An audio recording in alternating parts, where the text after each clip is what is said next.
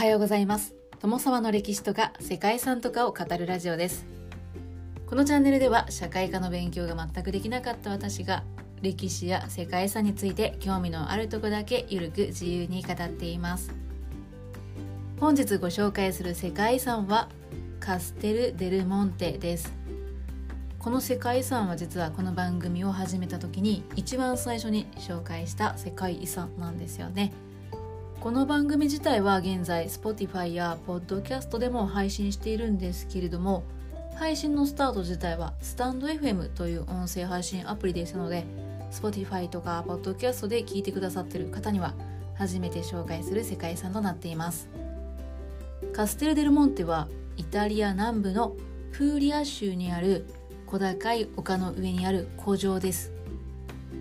近郊の取れた八角形の構造をしているこの中世の城は名君として知られた神聖ローマ帝国皇帝フリードリヒ2世によって13世紀に建てられたものです。フリードリヒ2世というのは第3代プロイセン王で優れた軍事的才能と合理的な国家経営でプロイセンの強大化に努め啓蒙先制君主の典型とされる人物です。はい。とはいえこんなどころではない非常にたくさんの経歴を持った皇帝です。カステル・デル・モンテは丘の上に立つ美しい城でフリードリヒ2世の造形を表した黄金比を用いた八角形が多用されています。八角形の中庭の周りに八角形の塔を8つ配したカステル・デル・モンテの姿というのはその形から丘の上の王冠というふうにも称されています。私が初めてこの城の存在を知ったのはある書店で立ち読みをしたヨーロッパの観光地を紹介した本だったんですけれどもまだ世界遺産に今ほど興味がない時だったんですけども是非この城はこの目で見てみたいっていうふうに思いまして実際に数年前に訪れることもできました。造形のベースはシンプルな正八角形ではあるんですけれども他にはない唯一無二の城なんじゃないかなというふうに思っています。実はこのカステル・デル・モンテはイタリアの1ユーロセントの硬貨の裏面に描かれている城でもあります。日本では10円玉に京都の平等院法王道が描かれているのでイタリアの人にとってはカステル・デル・モンテというのはそういう日本人にとっての平等院と同じような存在なのかもしれません。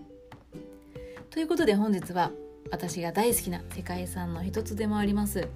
イタリア南部にある中世の古城カステル・デル・モンテをご紹介したいと思います。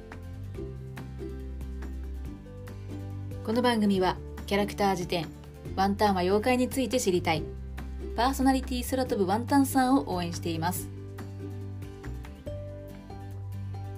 カステル・デルモンテことデルモンテ城はイタリア南西部のプーリア州のアンドリアに位置する要塞で神聖ローマ皇帝フリードリヒ2世が自ら設計し1240年に完成させたものです。イタリア語でカステル・デルモンテで日本語にするとシンプルに山城を意味しています。この城を建てたフリードリヒ2世は幼くして両親を亡くすと1197年にわずか3歳という年齢で神聖ローマ帝国の王朝であるホーエンシュタウフェン家の家督を継ぎました。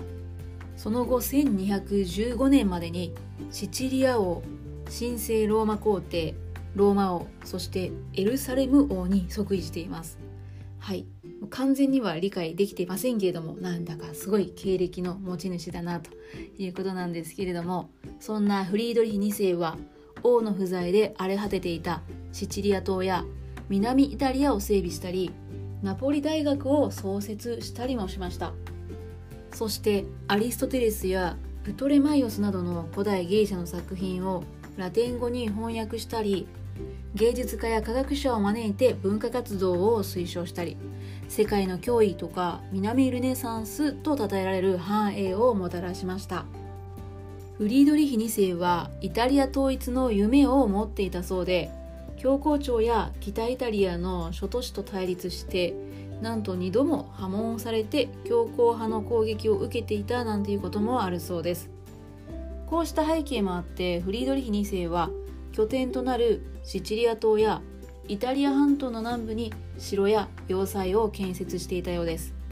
そしてその一つがカステル・デルモンテでした。フリードリヒ2世の育ったイタリアのシチリア島北西部に位置する都市パレルモは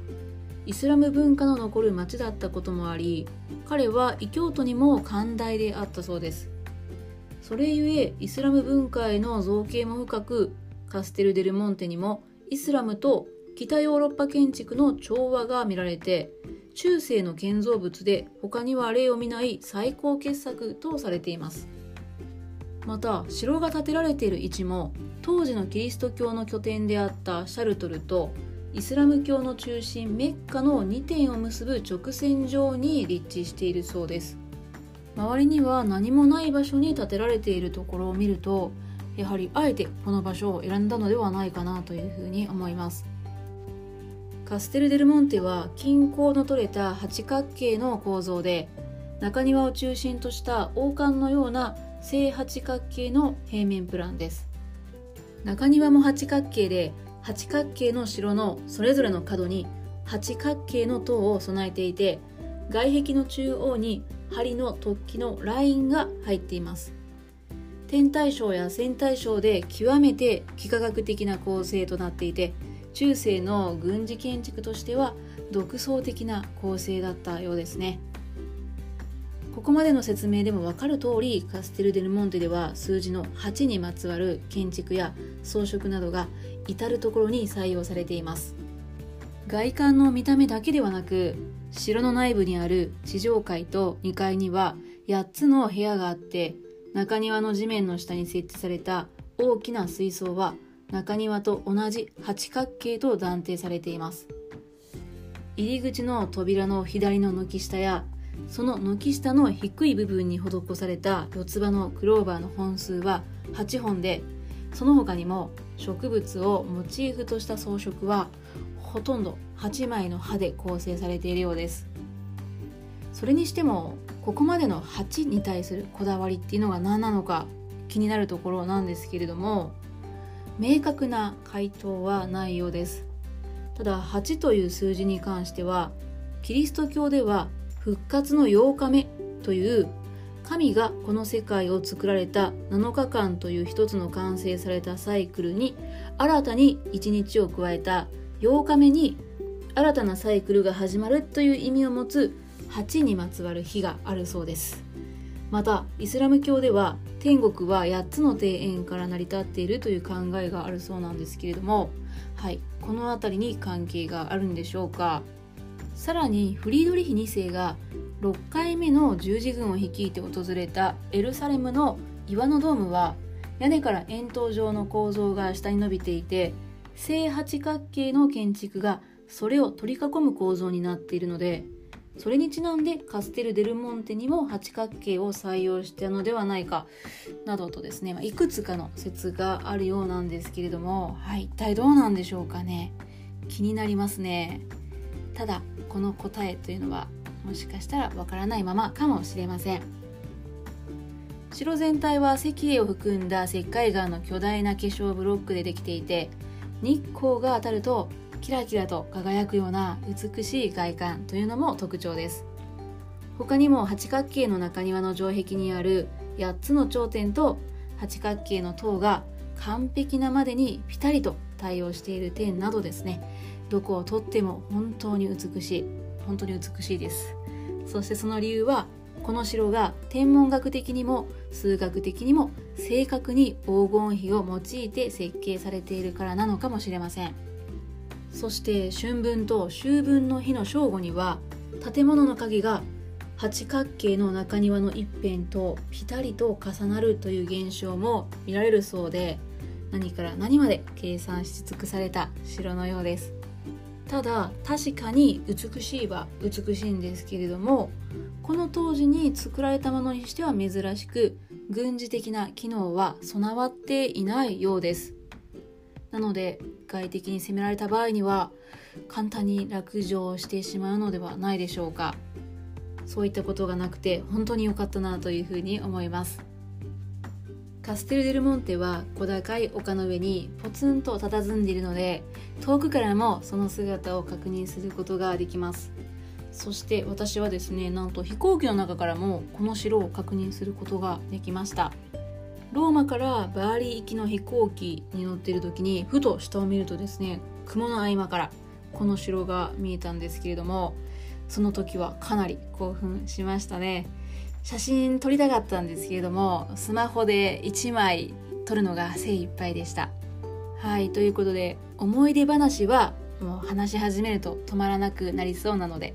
今日はこの辺りで終わろうと思います。本日は私が一目見て大好きになった世界遺産イタリアにある蜂にまつわる古城カステル・デルモンテをご紹介しました。聞いてくださっている皆様にも一目見て夢中になった建物とか景色なんかあったりするんじゃないでしょうか。本日も最後までご清聴いただきましてありがとうございます。では皆様素敵な一日をお過ごしください。